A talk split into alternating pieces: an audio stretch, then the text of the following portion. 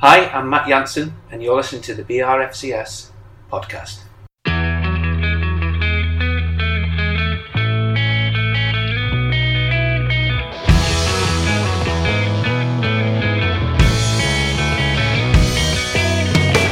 Hello everyone and welcome to the B R F C S podcast. This episode is a three-parter. We look back at the careers of Tim Sherwood and Tugay, thanks to our friends from These Football Times magazine. We have two articles from These Football Times, one narrated by our good friend in Canada, Bill Arthur, and one narrated by our good friend in Marple, Michael Taylor. In between those two items we have a special guest, and we'll be talking about what he does for a living and how it might be of interest to all Rovers supporters.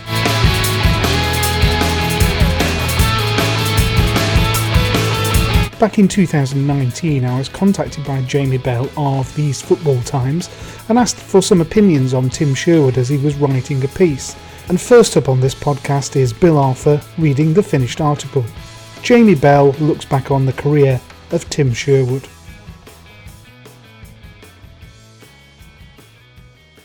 Tim Sherwood is by no means considered one of the icons of English football in the nineteen nineties. Nowadays, his playing career is often overshadowed by memories of sketchy managerial tenures at Tottenham and Aston Villa, and more recently his antagonistic attempts at punditry. However, he retired in two thousand five, having long since achieved something which many other great captains, such as Steven Gerrard and Ledley King, never managed, leading his side to a Premier League title. Truth be told, during his first three full seasons at Blackburn, when they finished fourth and second, before laying claim to the ultimate prize in the summer of nineteen ninety-five, there weren't many better midfield enforcers in the land than Sherwood. Born in Boreham Wood, Hertfordshire, Sherwood made his professional debut playing for his local side Watford in nineteen eighty-seven, having come through their youth system. He was relegated from the old First Division of English football in his debut season as part of the Hornets senior squad. thirty-two appearances later, and nearly two years on from his first outing, the St Albans boy moved to Norwich for a fee in the region of one hundred seventy-five thousand pounds.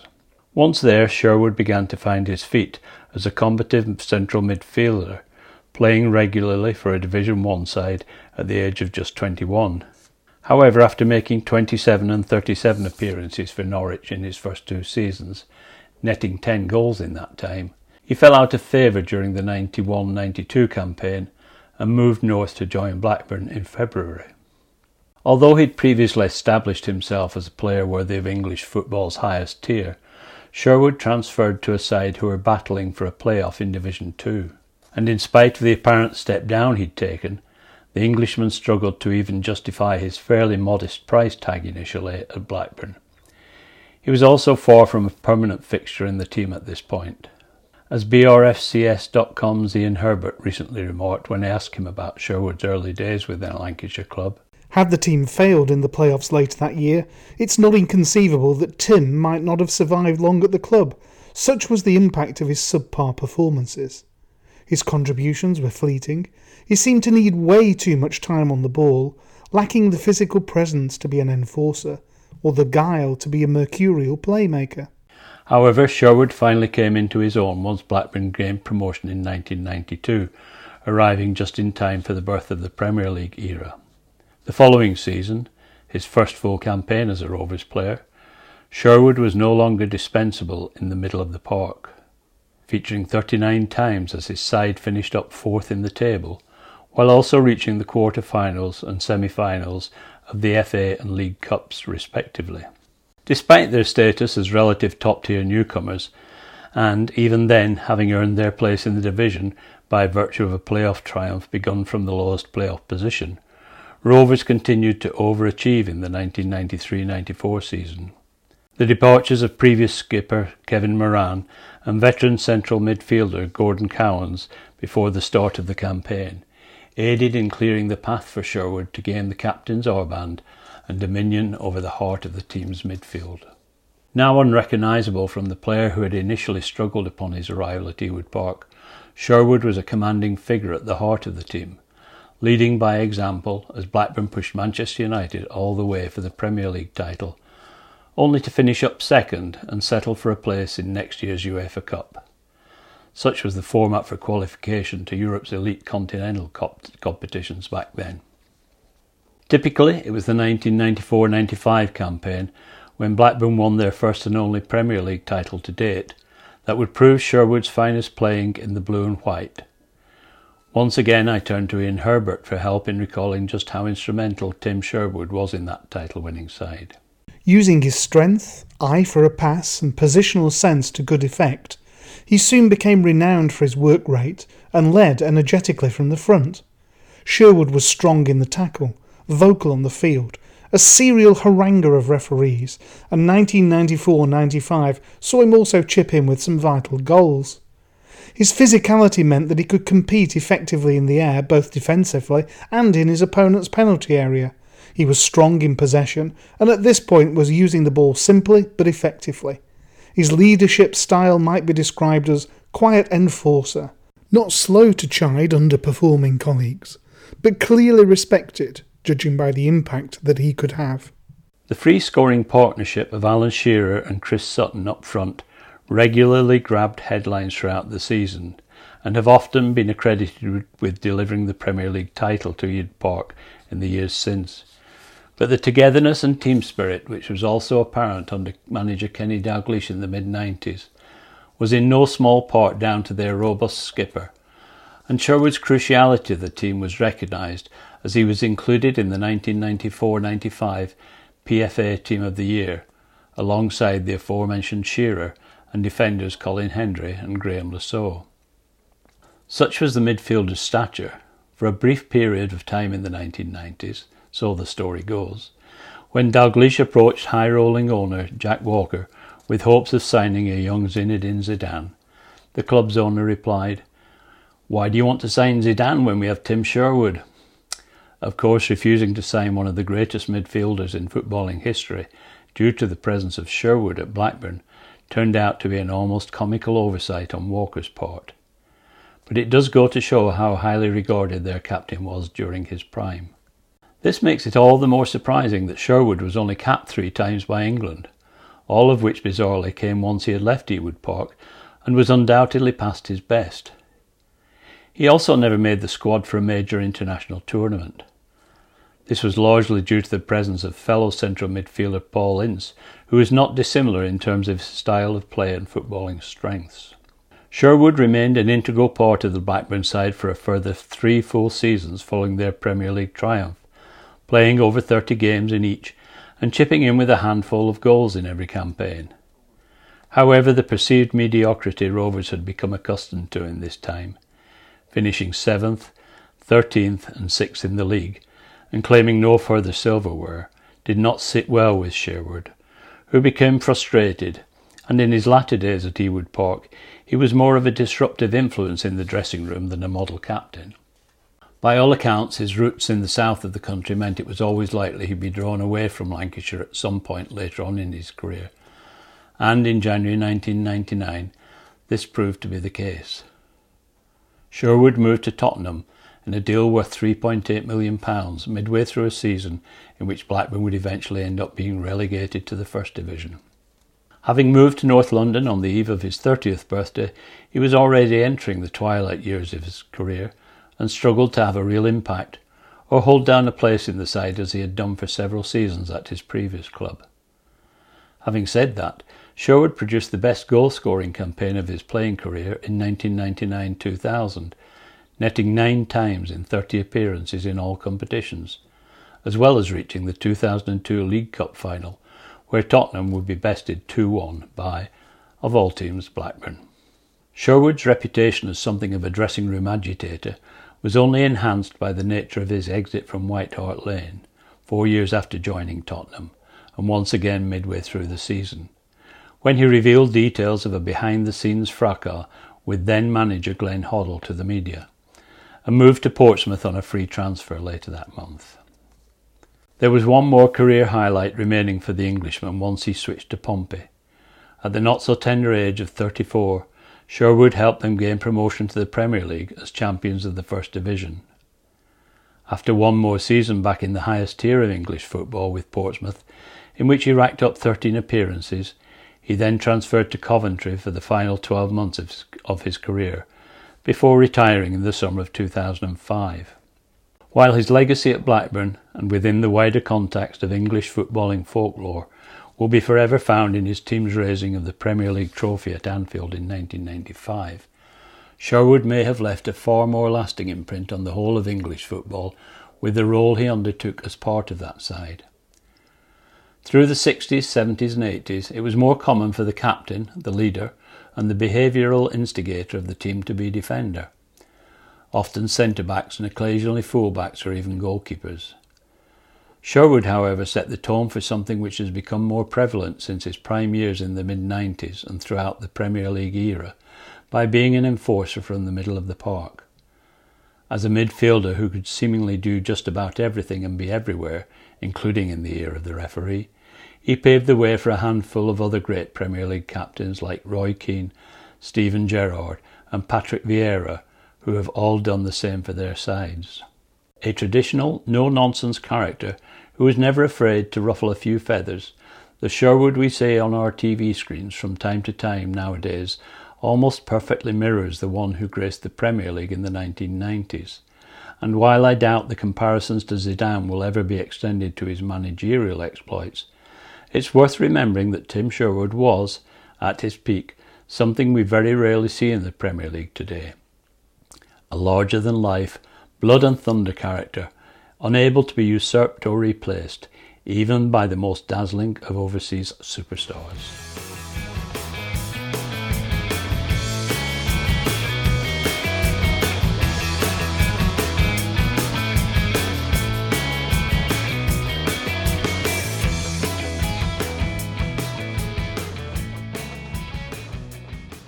Our special guest on this episode of the B R F C S podcast is Matthew Hall, who's a Northampton-based Rover supporter. He tells me that in, in his previous life he's worked as uh, an I T and software development engineer. Uh, he did that for ten years before getting fed up with commuting and the rat race in general, and he's moved on to doing something else, and we'll come on to that shortly. But first of all, welcome Matt. How are you this evening? Hello, I'm, I'm very well, thank you. Excellent. It's great to have you on board. Uh, you're a Rover supporter, but you're based in Northampton. Let's explore that avenue, first of all, before we do the big reveal. Um, so, so it's I know it's a bit weird, but then it, it becomes less weird when you find out that Matt Smith, who was a doc, who was a Doctor Who at some point, is also a Blackburn fan. He is indeed. And is from Northamptonshire. So it becomes it becomes less and less weird. But yeah, it's uh, the... I mean, growing up, Uh, my parents didn't have a huge amount of money, and uh, it was a case of used to a kid, the only sort of football I'd get to see would be if we went round to the pub or to a friend's house who had Sky, yeah, uh, particularly in the early days of the Premier League. Um, and so I wanted to be a bit different to all of the Arsenal, Spurs, Liverpool. There was a few sort of tail end of the early nineties, um, and also uh, United fans just on sort of the crest of their their wave was about to splurge all over nineties football. Absolutely. And and I wanted to be different. So me and my best mate got the sticker album out and just basically liked the kit and the badge, and that was pretty much it. Fantastic. So, so you yeah, are you lot... are a, you are a mid-nineties Rovers fan then? That's the genesis of your yeah, Rovers uh, support. I guess I, I fall into... Pretty much my interest started in football uh, just as they came into the Premier League. So I, I kind of missed the promotion from the champion... Well, Division One at that point, yes. But from... Uh, into the Premier League. So I started really what like a proper interest in football sort of ninety-two, ninety-three, which then sort of went on from... So I, I guess you could probably class me as the glory sport supporting uh, well, I can't era. Fault your timing. That's absolutely for sure. Uh, I think anybody who latched onto Rovers from sort of like May nineteen ninety-two onwards timed it pretty well. But if you sort of, if you, your interest waned ten years ago, then that, that's just about the, the golden years.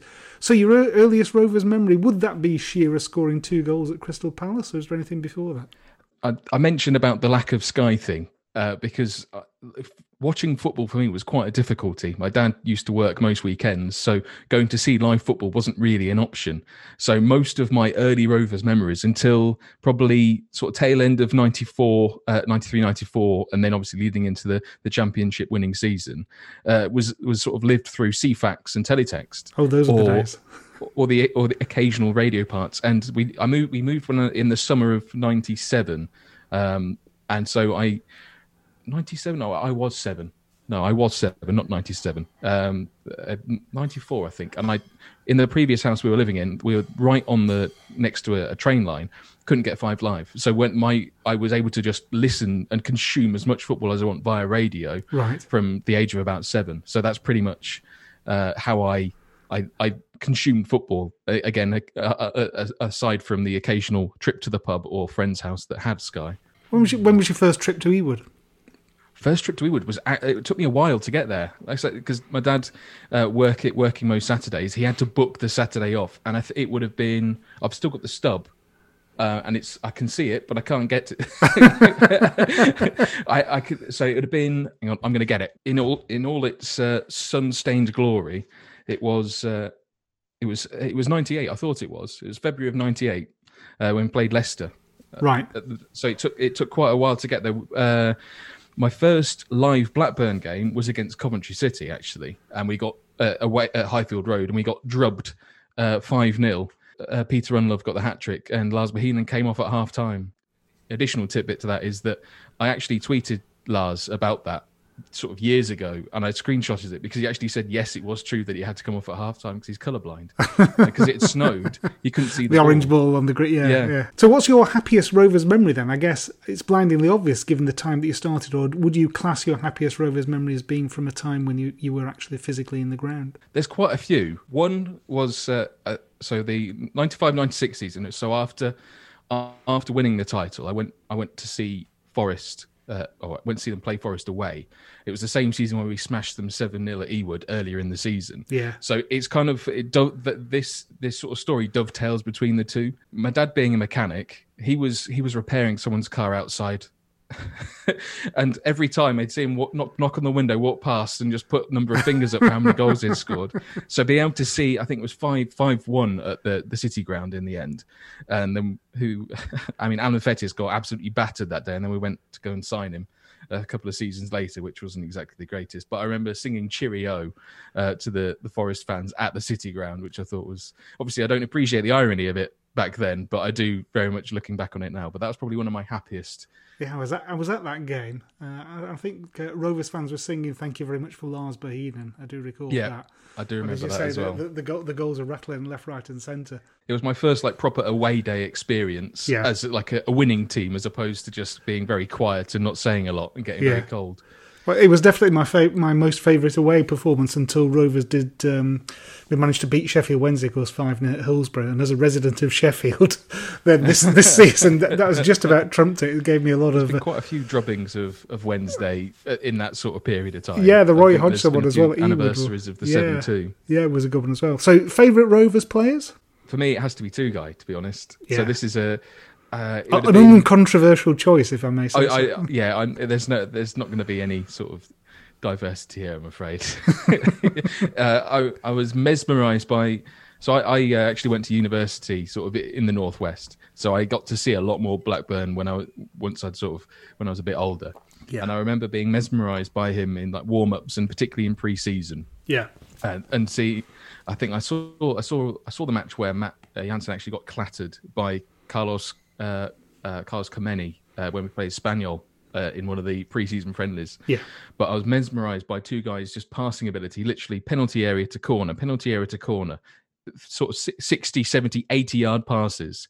And then obviously all of the ridiculous sort of absolutely smashing volleys that he'd scored throughout sort of his tenure as well. That it's it's kind of hard not to love him. I, I obviously loved Shearer as well, but it's not that I had Shearer on the back of my shirt. Like my first uh, like outfield shirt, my first ever shirt was Tim Flowers.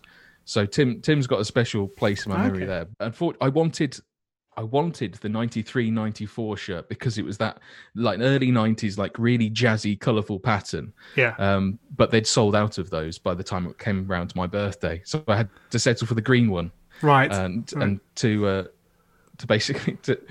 to make make things a bit better for me, Mum got Flowers one on the back. So yeah, I'd say t- Tim's probably up there as well. But yeah, I don't. In more recent memory, it's a bit a bit more difficult to pick. To be honest, I think uh, I guess a contemporary would be uh, Bradley Dack, really. Yeah. Um, And then obviously Brad Friedel's got a special place in the memory as well. So there's got- there's obviously def- definitive periods of, of where I had particular favourites. Yeah. So what are, what are your hopes and expectations for the coming season then? What do you what do you think's in store for us? Now we've signed a goalkeeper and all that good stuff. I mean, having a goalkeeper, imagine that. Luxury. Yes. um, I'll be happy with uh, another year of consolidation, to be honest. Yeah. Uh, I, I have no idea what, what sort of the expectation on Mowbray is at the moment. But I think a year, another year of consolidation. Uh, we, we do t- tend to do this quite frequently. We did it under Boyer as well, where we sort of came so close, and it was like last game of the season where if we and we were getting close to turning over that goal deficit with Reading, and and and then it all capitulated. Then it's sort of another middling season after it, and then Boyer gets gets binned off. So I don't really want to see the same sort of thing happen. I think Mowbray clearly has an idea, um, but as long as as long as we stay the same, maybe a little bit higher, I'm, I I would be happy with that, considering we are still reasonably new back to the Championship again. Interesting though that chat is, that's not the hook that, that got you onto onto the podcast as our special guest. Because whilst you did work in various I T and software development roles, that's not what you do now. So would you like to tell the good ladies and gentlemen, boys and girls of the B R F C S podcast, what your current job is, please? So I'm currently a voiceover artist and a an audiobook narrator. Those two generally come together, but it, it I do a bit of both. Um, so it's a bit of a, I guess, a niche career that I found myself into. It is, yeah. It crosses over with my day job as well, because we've um, we've we've just actually engaged uh, a new voice talent for um, for the organisation I work for. So, voiceover artist. I, I, I don't suppose you've worked on any interesting projects that we might be interested in, though, have you? I've worked for Next. I've. This is where I have to get my own list out because I forget every time. I, I did notice actually uh, that HelloFresh appears there, and, I, and yeah, I, Hello HelloFresh, HelloFresh on that. That they were that was uh, so. If you've listened to any sort of football podcasts, any any any time yes. recently within last season, I'd have featured on some of those, uh, depending on if you're you know if you're a fan of uh, Football Ramble or yes. any other Guardian football related podcasts or cooking podcast, any anything to be honest. It got thrown on there with various different codes. I've done a bit of work for the. For the civil service, the, the Charity Commission in particular, uh, Marriott Hotels, uh, Penguin Books, which was quite a nice one, um, yeah. S S E, the uh, Scottish Energy Company. Uh, but yeah, they're they're probably some of the, the select ones that, that I can remember. But there's one project in particular which I think we should now there, there, talk about. There, there is, yeah. So do you want to, I, I didn't do you know want how to... far you wanted me to go before you sort of teased it.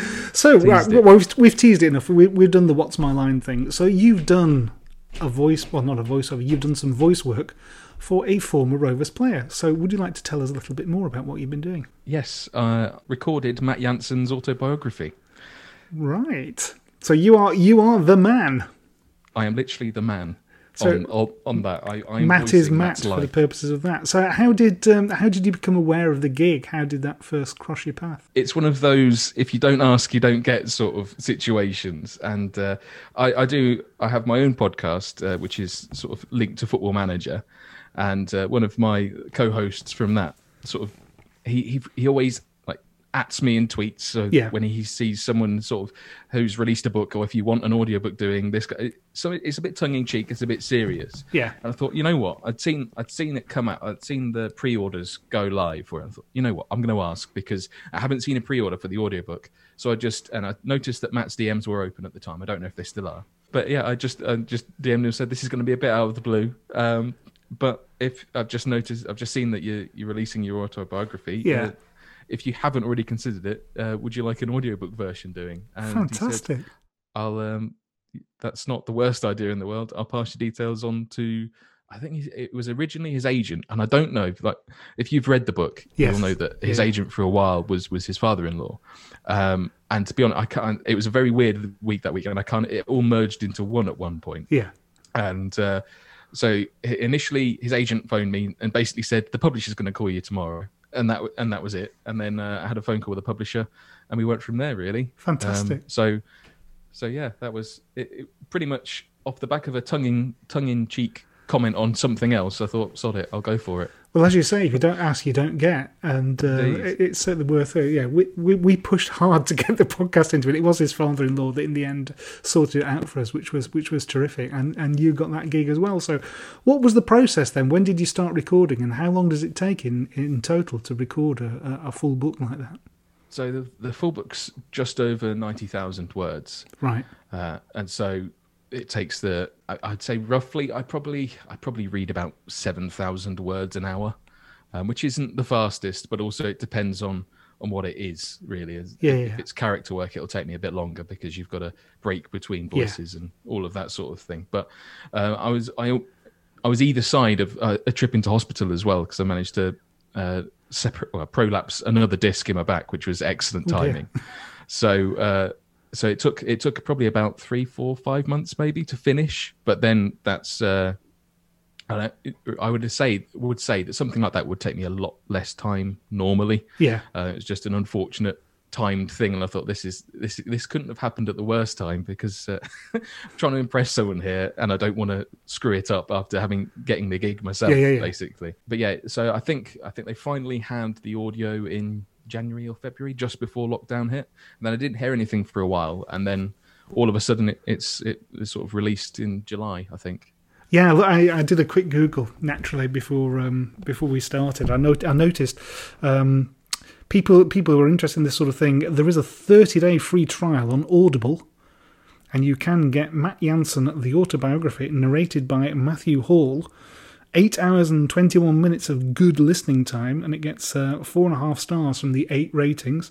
I don't know how many of those ratings you and your family are responsible for, but uh, I, I presume it's the content of the book as much as anything else. I'm sure it's it's delivered beautifully, uh, but there is a sample on there, and you can you can listen to Matt's uh, Matt's voice. My my dad is uh, useless with technology, and.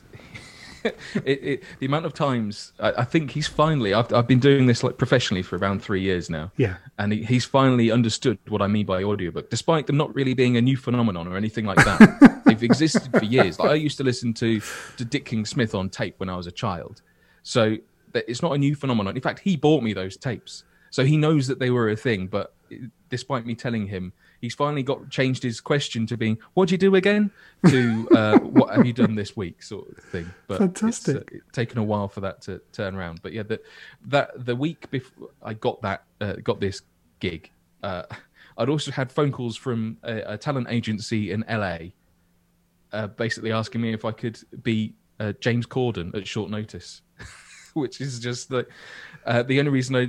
I didn't hit. Well, I so that that was an, another similar sort of thing where they, they contacted me. Yeah. I said, "Fine, I'm available for a call," and it was like ten p.m. because obviously time difference is a factor there. And then they said, "Oh, have you got? Are you are you, uh, you signed to SAG or do you?" And I was like, um, "No, I'm not signed to SAG because it costs three grand to join, and I've never appeared in any SAG." Um, That's the Screen Artists Guild, yeah, is that right? It is. Is yeah. that their equivalent uh, of Equity?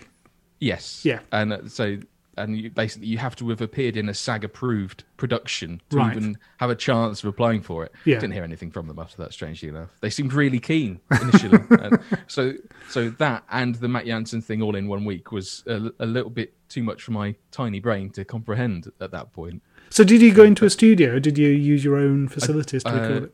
Everything. I'd, I've, I've been. I've. I've recorded a few things in in external studios, but obviously.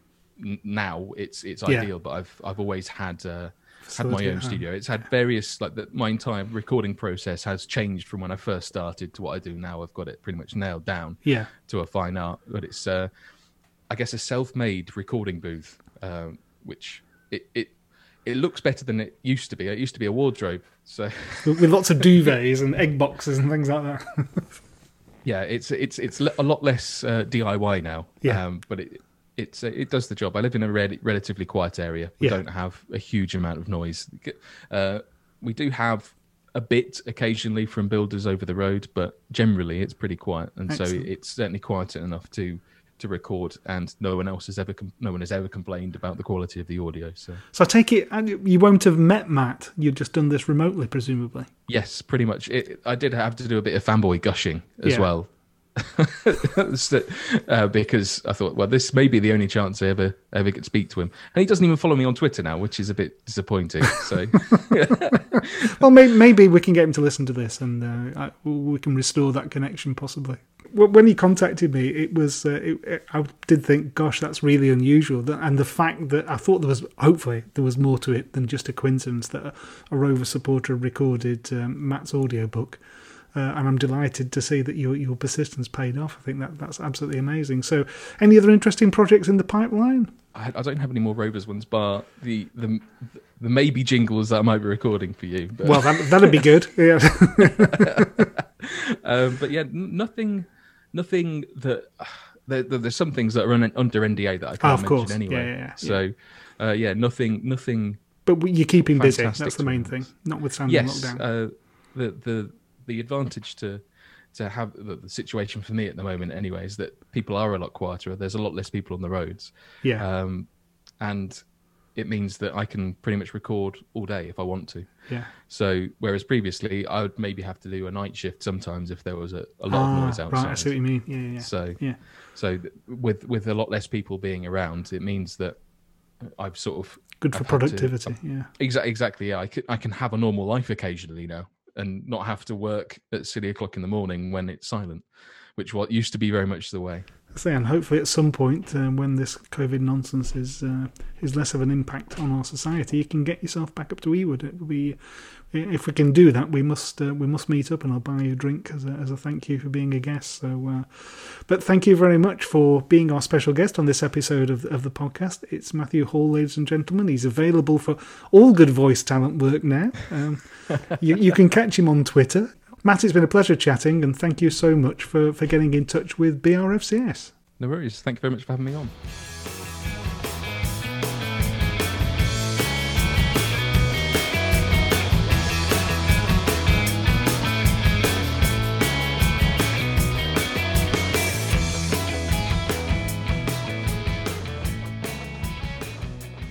Now the second of our pieces from These Football Times. This was written by Matt Galt and is narrated by Michael Taylor. The Cult of Tugay. On the twenty-fourth of May two thousand nine, Ewood Park, home of Blackburn Rovers, was awash with a colour not normally associated with the Lancashire club. Instead of the traditional blue and white, the supporters had packed into the ground wearing the red and white of Turkey, in honour of Tugay Kerimoglu, the cult hero who bid them farewell after eight great years with the club. Following the match against West Bromwich Albion, which saw the Baggies bow out of the Premier League after a dismal campaign, Tugay emerged from the tunnel to thunderous acclaim. In all four corners of the stadium, signs and banners were unfurled thanking the Turkish dynamo for his faithful service. Taking his daughter by the hand as he walked over Ewood's turf one last time, Tugay offered a wave of acknowledgement as Tugay, you are my Turkish delight, bellowed down from the terraces. Continuing his lap of honour, he cracked that trademark smile while fighting back tears. Even for a man who had established himself as one of English football's toughest midfielders, tears were acceptable. It was a very emotional day after all. Tugay, over two hundred seventy appearances, had given his heart and soul to Blackburn Rovers, and the supporters appreciated that. When looking back at his time in the Premier League, there's always a tinge of sadness that we perhaps did not see him in his exuberant youth. When Rovers signed him from Rangers in two thousand one, he was nearly thirty, and while fans remain eternally grateful for the memories that Tugay provided, it's a pity he wasn't twenty-five when he arrived on these shores, purely for the fact that there would have been plenty more to enjoy. Blackburn Rovers fans remain grateful to Graham Souness for many things. He earned the club promotion back to the top flight after they were relegated in nineteen ninety-nine under Brian Kidd. He helped the development of talented youth prospects such as Damien Duff and David Dunn, and he led the club to a top six finish during the two thousand two to two thousand three season. However, perhaps his greatest legacy was having signed Tugay from Glasgow Rangers. The Scot had worked with the midfielder at Galatasaray and identified him as an ideal candidate to bolster the midfield in the summer of two thousand one. Now, Souness didn't always get it right in the transfer market. Ali Dia at Southampton and Corrado Grabbi at Blackburn Rovers spring to mind, but capturing Tugay for one point three million pounds proved to be a stroke of genius. Signing Tugay was still a leap of faith. He'd forged a remarkable career in his home country, winning six Turkish league titles with Galatasaray and four cups, also becoming the club's youngest ever captain in the nineteen ninety-two ninety-three season, aged just twenty-two. However, although he developed a knack for scoring in Turkey, Tugay struggled at Ibrox. Inconsistent form meant he was in and out of Dick Advocat's first team, and, after growing disillusioned with a lack of football in Scotland, he received a call from Souness just at the right time. Luckily for Rovers fans, Souness had seen Tugay play, unlike Ali Dia when he threw the con, art, con artist on for his Premier League debut at the Dell, and then took him off soon afterwards. In fact, Souness had seen him play very well and decided his former captain could be a real asset for Rovers, who were top flight bound, having achieved promotion. Tugay's parting shot to Rangers was to publicly reveal dressing room discord. A squad tainted by infighting and ill-feeling prompted Tugay to seek pastures new, but fortunately he was greeted with a much more gregarious atmosphere at Ewood Park. He made his first appearance as a late substitute in a one nil win over Sunderland at the Stadium of Light, and it wasn't long before he cemented his status as a fan favourite. A month later, the Turk offered Blackburn Rovers fans the first glimpse of his extraordinary goal-scoring ability. Tugay was not a prolific marksman by any stretch. Rather, he had the extraordinary ability to conjure up goals worth remembering time and time again. His first entry into a beautiful portfolio of strikes came in a seven one thrashing of West Ham at Ewood. By the time Tugay received the ball on the edge of the area in the eightieth minute, Rovers had already pummeled West Ham. Glenn Roeder looked hopeless from his technical area as Shaka Hislop's back four grew horribly misshapen by Rovers' style and invention. Tugay had been central to the Hammers' div- Mize that afternoon, but sympathy did not feature in his mind as he floated a brilliantly judged effort into the top corner. Reacting to their Turkish talisman's maiden strike, Ewood erupted with noise. Tugay peeled away in celebration, cheekily sticking out his tongue as if to say, "That's nothing. Wait until you see what else I've got in store." In the weeks after, After he'd acted as the chief architect in West Ham's capitulation, Tugay began to feel like part of the Blackburn Rovers family. Once supporters began chanting his name, he felt settled, accepted, even adored, something that, through no fault of his own, he was missing from his time in Glasgow. At Galatasaray, he'd also been idolised as he built a decorated career in his home country.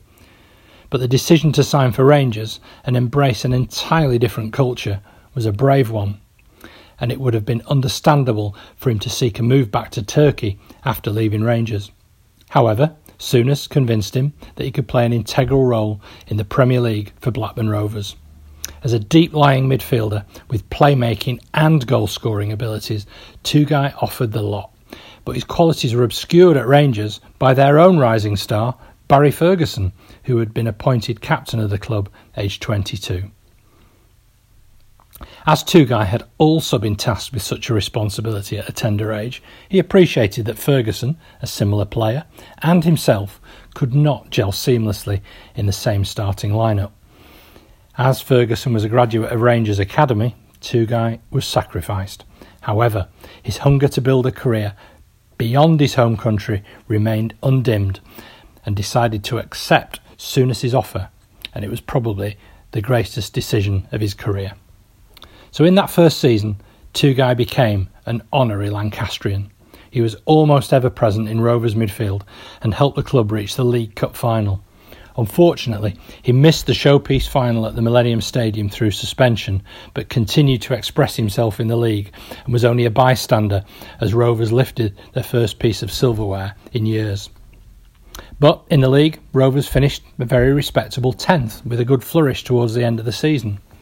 But it was in the second campaign that things got even better, with Souness guiding the club eventually to a sixth place finish, a position unlikely to be surpassed by any Rovers side in the immediate future.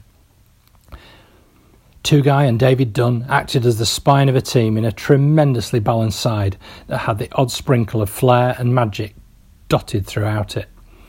Brad Friedel was immense between the sticks, while Lucas Neal, Nils-Erik Johansson, Martin Taylor, Henning Berg and Craig Short provided a sturdy defence.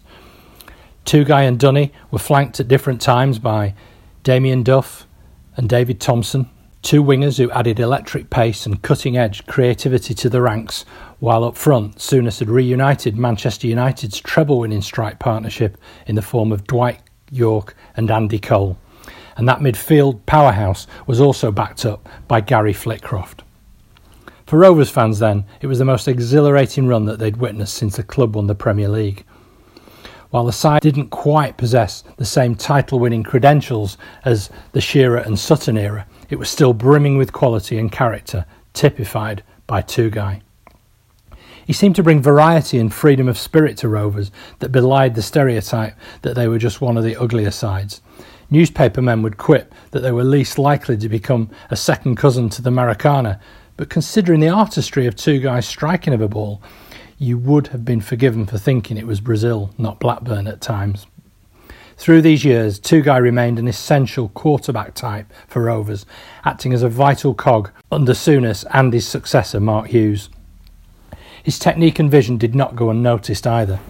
After United beat Rovers one nil at Ewood Park in November two thousand six, Sir Alex Ferguson was moved enough by Tugay's performance to suggest that were he ten years younger, he would have been an ideal player at Old Trafford, an illuminating indication of the esteem in which he was held amongst his peers. A week after Ferguson's fulsome praise, Tugay lashed home an unstoppable twenty-five-yard volley against Spurs. Somewhere in the more cosmopolitan corner of Cheshire, Fergie spat out his whiskey watching Match of the Day. Tugay often attracted lofty praise from onlookers, but he continually backed it up with demonstrations of his flawless technique. That strike against Spurs is one example. Pause a video clip right as the ball is dropping onto Tugay's boot and you'll see a portrait of technique, balance and unerring execution. One of the most difficult ways to strike a ball purely is when it's dropping from the heavens, but such was Tugay's confidence in his own ability that he would attempt such a shot. That thunderbolt against Spurs is the kind of explosive action young strikers long to produce, but very few achieve. Tugay seemed to do it time and time again.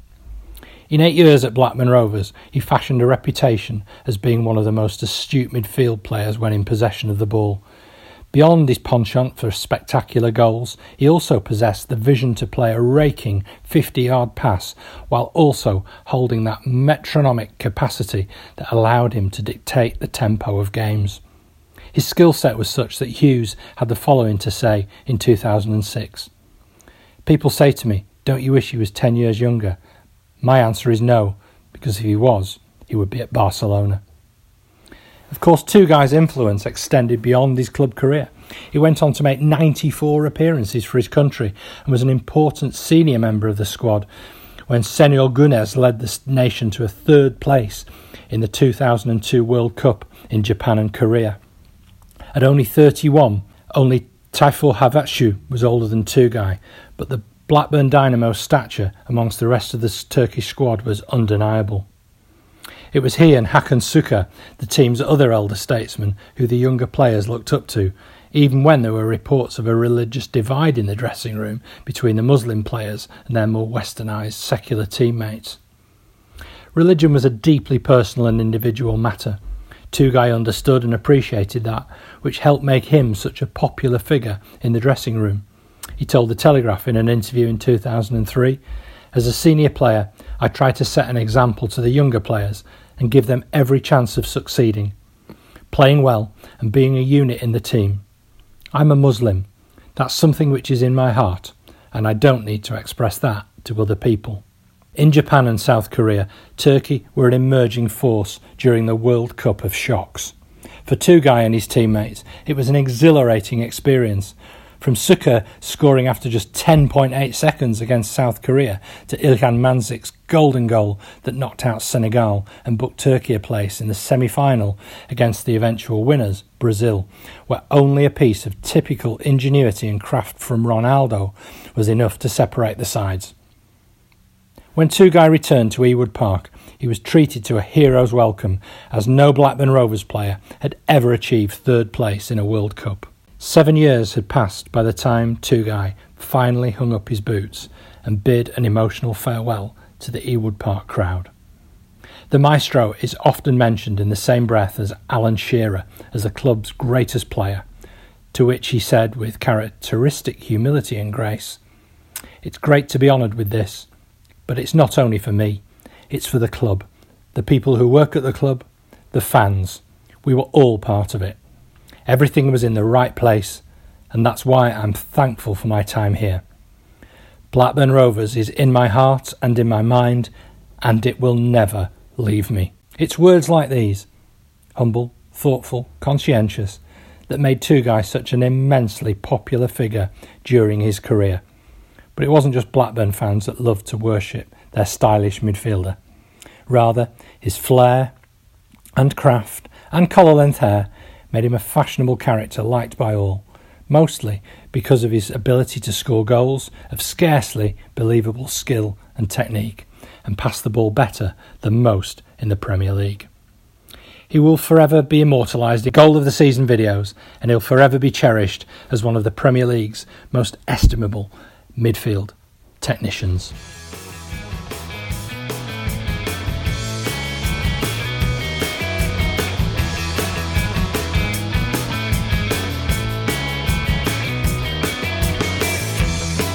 So it just remains for me to say thank you very much to our two narrators. That's Bill Arthur for the Tim Sherwood piece and Michael Taylor for the Tugay piece.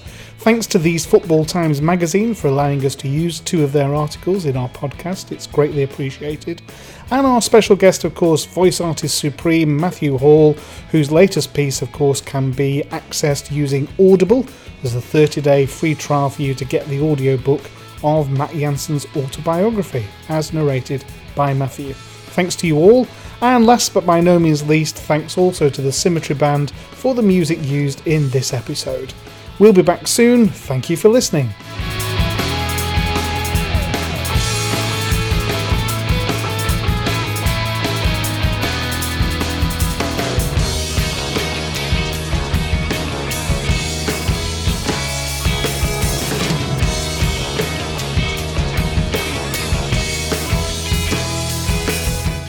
Traditional no nonsense.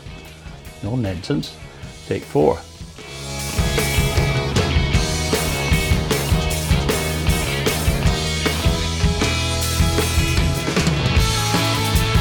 Hi, I'm Matt Hall, and you might know me from such works as the audiobook of Matt Jansen's autobiography.